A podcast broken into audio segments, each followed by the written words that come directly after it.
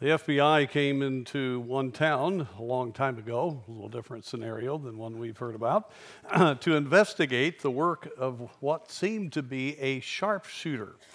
They were amazed to find many bullseyes drawn all around the town with bullets that had penetrated the exact center of the target. When they finally were able to track the man down, who had been doing the shooting, they asked about what technique do you use to attain such accuracy? He said the answer was simple. He shot the bullet first and then drew the bullseye later. that honestly uh, describes a lot of the way we approach life. Uh, we oftentimes get involved, do what we do, and try to make it all fit the purpose of God. And yet there's an emptiness, there's a void, there's an artificiality about it uh, because we are not genuinely, uh, so to speak, hitting the spiritual bullseye, the purpose that God has for us. Now, we've been looking at, as I mentioned earlier, rekindling our, our passion. And this has uh, dealt with a number of things, especially our time with God, our, our outreach, and a number of other items that we have talked about. But what is the ultimate purpose of our life? That which we should be very concerned that God would miraculously work and cause us to be able to hit the bullseye, so to speak. Turn with me to a very familiar passage, Philippians chapter 3, but we're going to look at a verse that is not necessarily the key verse looked at in this wonderful testimony of the Apostle Paul, which helped us understand his clarity in the matter of his own life, why he was doing what he was doing, and uh, the deep desire of his heart. And of course, the Holy Spirit inspires this, so we have some very important uh, help here on this. You see, the purpose of our life is not first and foremost the doing, though that comes out of our purpose our purpose is to glorify God, and we're going to look at how that occurs. First of all, embracing Christ's heart. Now, our text is verse 12. Let me read that first. Verse 12 Not as though I had already attained, either were already perfect, but I follow after, if that I may apprehend that for which also I am apprehended of Christ Jesus. Christ has done a great work in my life. He paid a dear price, and my desire is to accomplish all that He uh, dearly paid for on the cross, the plan of the ages. I want to apprehend that. I want to not only comprehend it, but I want it to be absolutely a part of the central core of who I am as a believer is what he is saying. And so, previous to that are the very familiar verses, verses 10 and 11, that I may know him and the power of his resurrection and the fellowship of his sufferings, being made conformable unto his death, if by any means I might attain unto the resurrection of the dead. So, his first burden was to embrace Christ's heart he knew that to be able to glorify God and to be able to accomplish his purpose, he had to become one in reality with his Savior, that I may know him. And to know him would mean that he would have to understand the power of the resurrection and what that meant for him which would also mean that he would understand the sufferings that Christ had gone through because he would have a oneness with Christ in giving of himself completely for the ministry, being conformable unto his death. But all of this is so that he could attain unto the resurrection of the dead. Well, let's just look at this just for a moment, this part here. He desired to know Christ intimately that I may know him. This is the deepest personal intimacy and contact that one can have with one another. To know someone. And this needs to be our heart cry. There is no way we will glorify the Lord or accomplish His purpose in our life if we do not come into not only we already have union with Christ because of what he did for us if we've trusted him as savior, but we've got to come into that personal relationship with him that enables then God to work in our lives uh, in a way that we accomplish what he wants to accomplish. Now we need to realize, and this is something that we forget often. 1 Corinthians 2:14 says, "But the natural man receiveth not the things of the Spirit of God, for they are foolishness unto him, neither can he know them because they are spiritually discerned. Uh, knowing Christ is not knowing about Christ, it is having a genuine, spiritual, real relationship with Him. John was so excited about that. In AD 85, he wrote 1 John 1 3, That which we have seen and heard declare we unto you, that ye also may have fellowship with us, and truly our fellowship is with the Father and with his Son Jesus Christ. And these things write we unto you, that your joy may be full. And so, to understand God's purpose needs to first begin with understanding the Lord's heart. That's why we encourage you at the very beginning of the summer to take a commitment to ha- have an extended time with the Lord every day. Uh, in prayer primarily, and of course in the study and meditation upon the Word of God. It's not just to mark off that you've done it, it is to seek Him and to know Him. It is not the end of what our purpose is, it is one of the key means to accomplishing the purpose in our life. There is no way that you can ever truly accomplish the Lord's purpose if you are not uh, genuinely uh, walking with Him, understanding His heart, having that interaction, seeing God move in your life. There has to be a genuine relationship. And that comes because of what verse 11 says uh, that he desired to live Christ's resurrected life. Got good news for you, folks. The resurrection of Jesus Christ does not only give us eternal life in heaven, we have eternal life the moment we are saved. And not only do we have eternal life, we have the resurrected life of Jesus Christ. you will be in heaven because you already are justified through the finished work of Christ, and you are identified in his resurrection, which means you will be identified, get this, in his glorification. You know, we look at the Christ glorified in heaven, and we will share in that glory. We deserve none of it. But that is uh, because of our identification with him. And he says, if by any means I want to attain by the power of God unto the resurrection of the dead. Now, what's interesting here, if you know that word resurrected in this verse, it has a preposition uh, on the front end of it. It means the out resurrection of the dead. Uh, it's um, the idea of uh, the resurrection, the word resurrection means literally to, to stand up in the Greek mind, living people were standing up and dead people were lying, lying down. And so the Apostle Paul is saying, I want, and I want you to get this, I want you to know him that I may give the spiritually dead a preview of eternal life in action as I am standing up, outstanding among those who are spiritually on their backs, spiritually dead. Now, folks, Christians ought to be dramatically different than the world. And I'm not talking about just things we do, it's who we are that will produce what we do. We ought to be very clearly uh, manifesting the very resurrected life of Jesus Christ through the power of the Holy Spirit. Romans chapter 6, verse 1. I'm going to read several verses, and I'd like you to follow me here.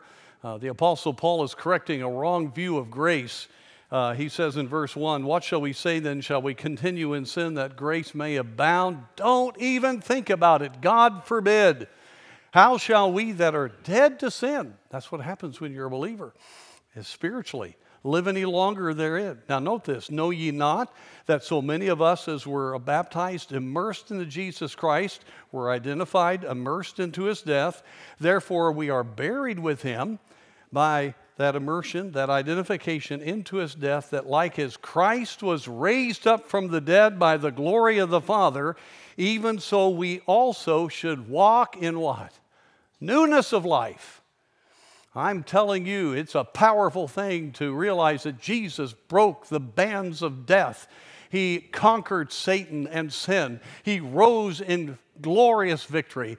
All of the heavenly hosts shouted hallelujah when Jesus came out of that grave. That's what all of history was, was looking toward the cross and then the great resurrection.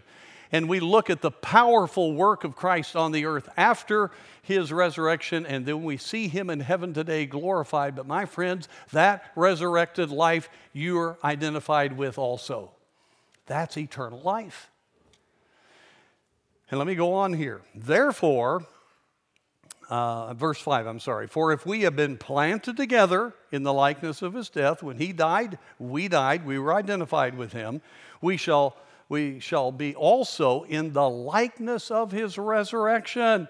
And hear this wonderful verse knowing this, that our old man is crucified with him. Folks, before we're saved, our, our uh, spirit, who we really are, was cut off from God and we're spiritually dead. When we accepted Christ as our Savior, the Spirit of God regenerated us. We were born again, born from above. We were given uh, true life, and we went from being dead spiritually to having resurrection life spiritually.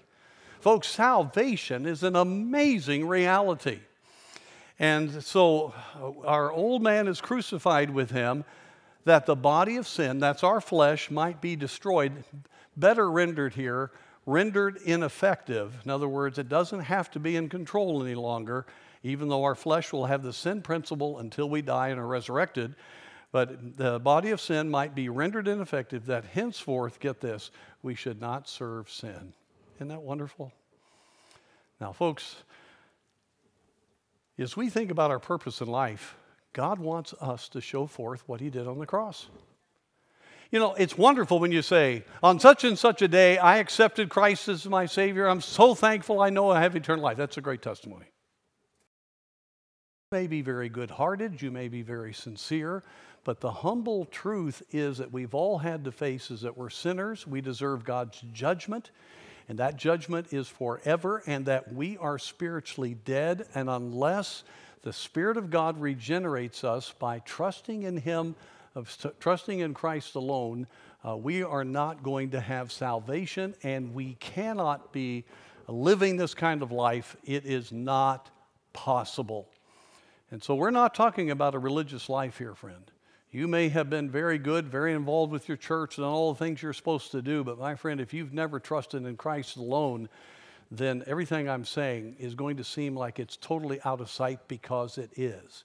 But the minute you're saved, the Spirit of God indwells you, and the identification you had with Christ at his death, burial, and resurrection, burial and resurrection becomes yours personally, and uh, you then begin to live out the life that Christ wants us to live. And in uh, 2 Timothy chapter 3, the Apostle Paul talks about how you've heard from salvation, Timothy, all the things about salvation uh, by um, the, uh, uh, your mother and your grandmother. And then he goes on to say, Because you are saved, all scripture is given by inspiration of God and is profitable for doctrine, for reproof, for correction, for instruction in righteousness that the man of God may be perfect, truly furnished unto all good works. There it is. That kind of uh, life that's perfect, truly furnished unto all good works, comes by knowing the word, taking steps of faith, but it started at salvation. And friend, I want to encourage you today don't be embarrassed if you're not certain you're saved. You need to find somebody fast. You need to settle that today. Your whole eternal life and your whole life here on this planet is dramatically different whether or not you're truly a child of God or not. But then discipleship continues with development for our purpose. And this is where we just sort of miss it. We just live a Christian life and we do things that seem to be identified with being a Christian, and we don't have that, that laser focus on seeing God bring us into Christ's image and to glorify Him by supernaturally accomplishing everything that He wants us to accomplish. A novice duck hunter who had not been out before was tired of waiting in the blind and he decided to forge out on his own and see if he could get better results. After several cold and tiring hours, he returned to his friends with what he considered to be a display of his hunting skills. Several prize mallards, he thought. His friends were not impressed because all he had was a worthless bunch of mud hens.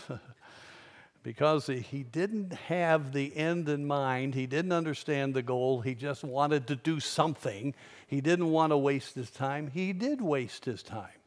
Even his zeal was misplaced because he had the wrong goal. Friends, we want to do something.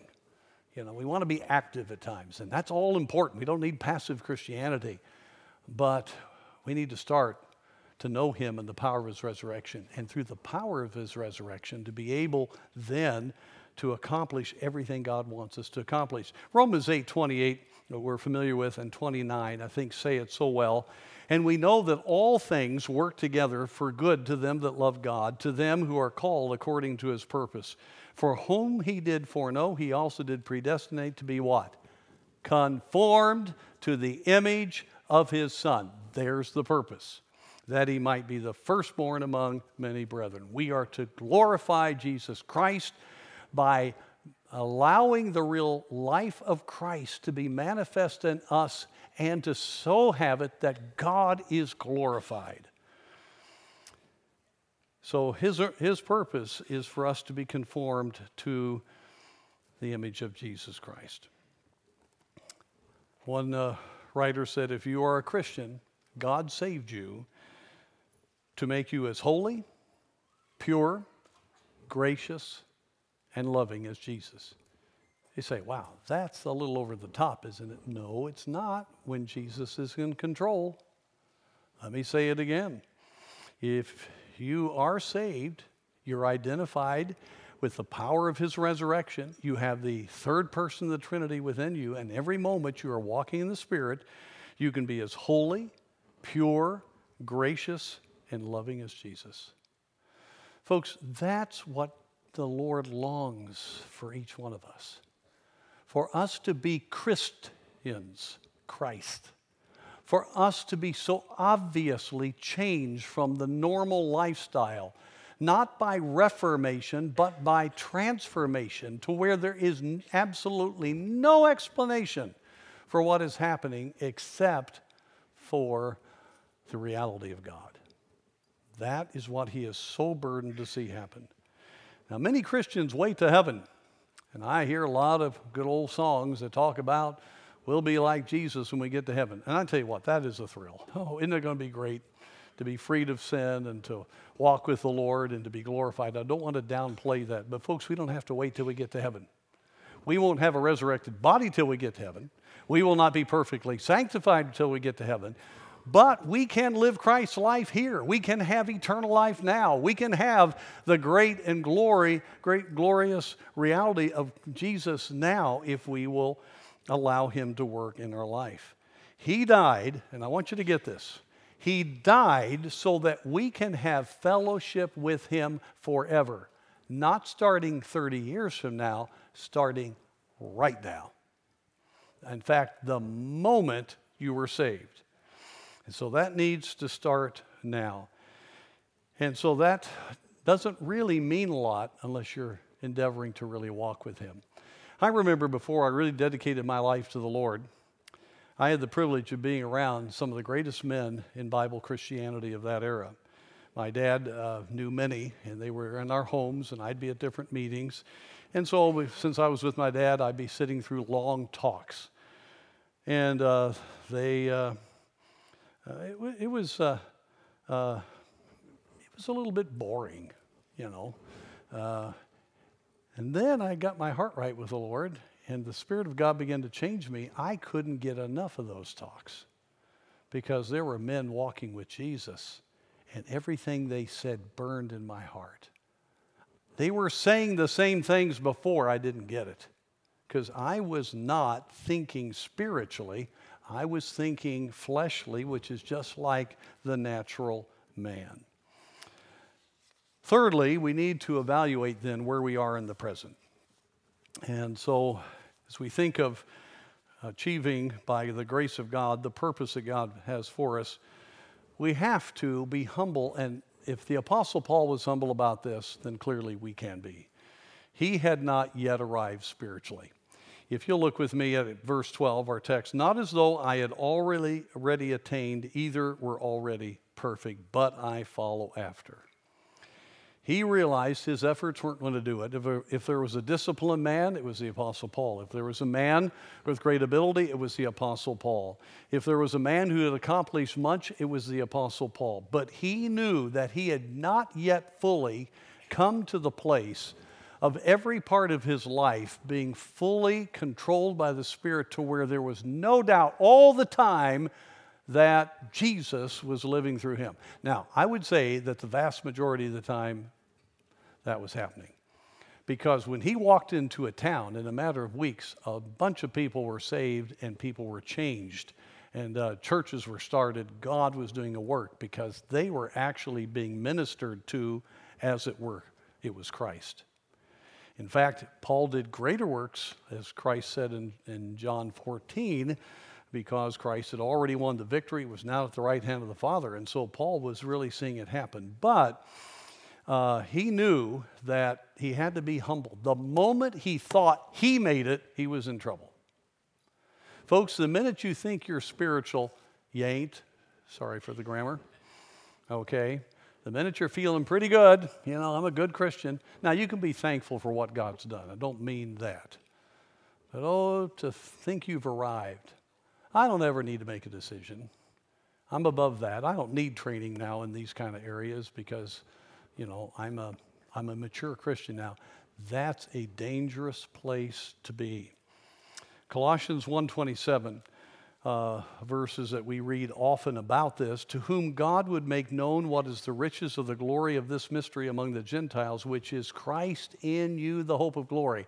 That's what we have because of the Spirit of God whom we preach, warning every man, teaching every man in all wisdom, that we may present every man perfect in Christ Jesus. Our goal is to be perfect in Christ Jesus, whereunto I also labor, striving according to his working, which worketh in me mightily. In other words, for others, he realized there was a long way to go, and he was giving himself completely because he knew that which would honor God would be for people to be transformed into the image of Christ because Christ was already in them and that needed to be lived out. And so he knew it, that they needed it because he needed it. And he needed to be very humble about himself.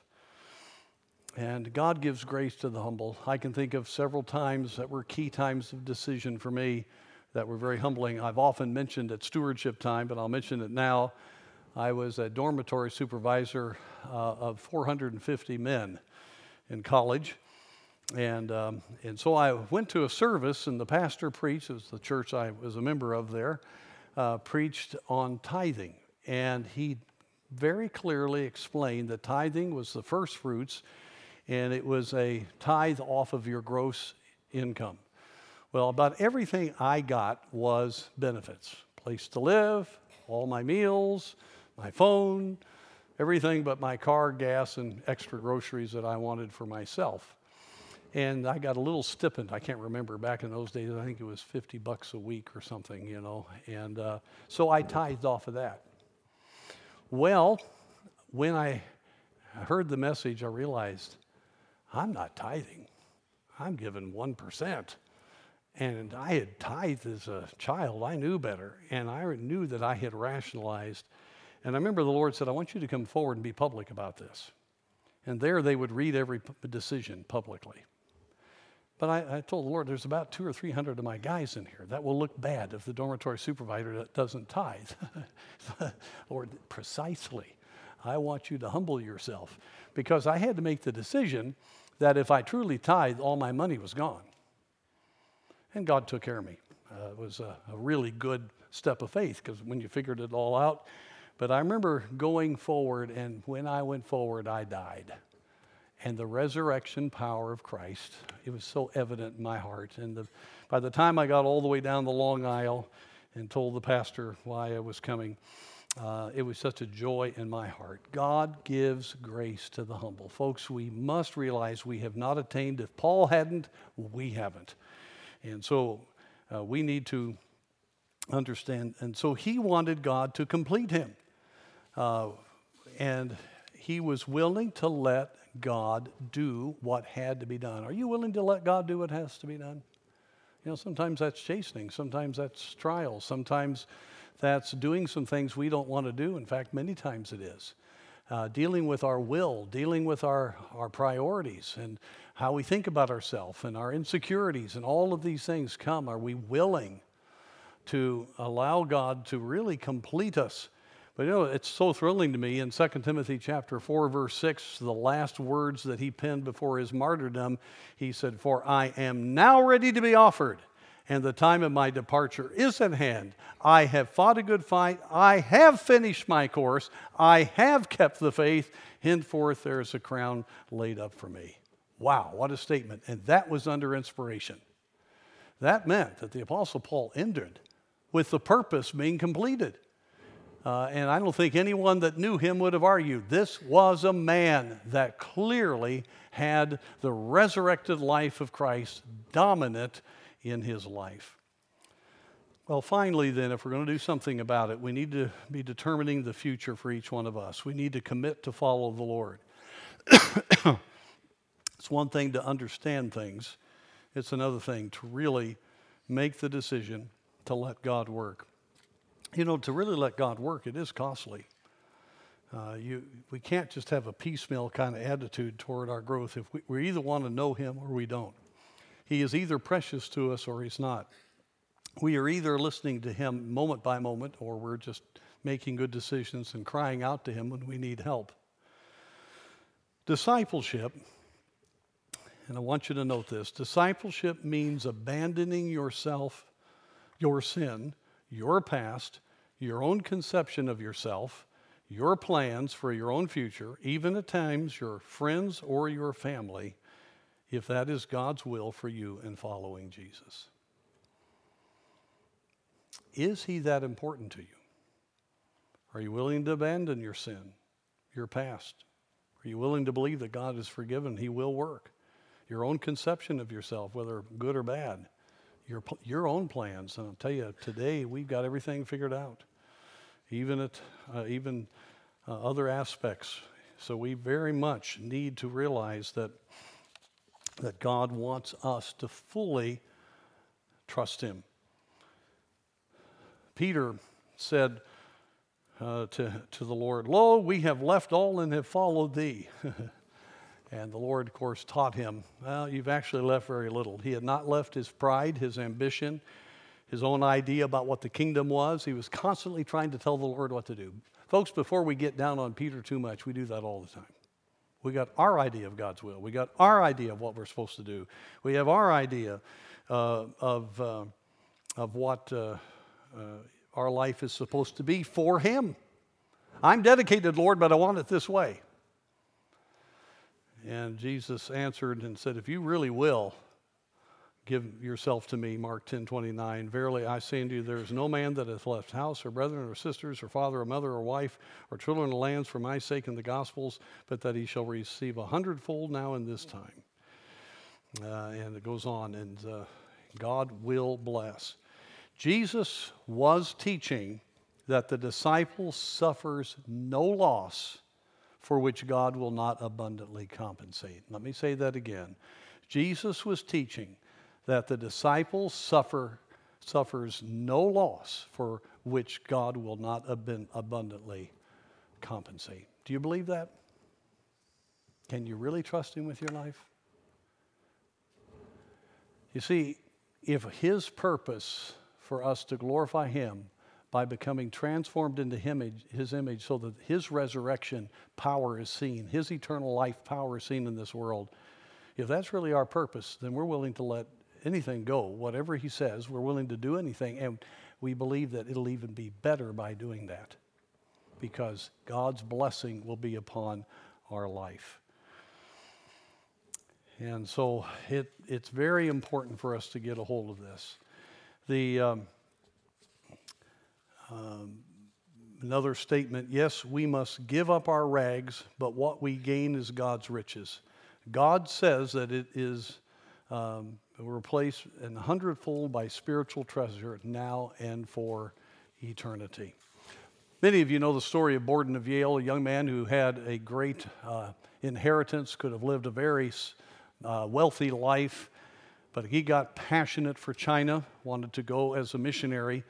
And uh, as he went, as a young man, he, had con- he contacted a fatal disease. But before that, he had that, that famous um, statement that has affected many, many a believer over the ages no reserve, no regret, excuse me, no retreat, and no regrets. No reserve, no retreat, and no regret. In conclusion, the California coast was shrouded in the fog the morning of July 4th, 1952. 21 miles out uh, to the west on Catalina Island, a 34 year old woman waded in the water and began swimming toward California. She was determined to be the first woman to swim the 21 mile strait. Her name was Florence Chadwick. She already was the first woman to swim, swim the English Channel in both directions.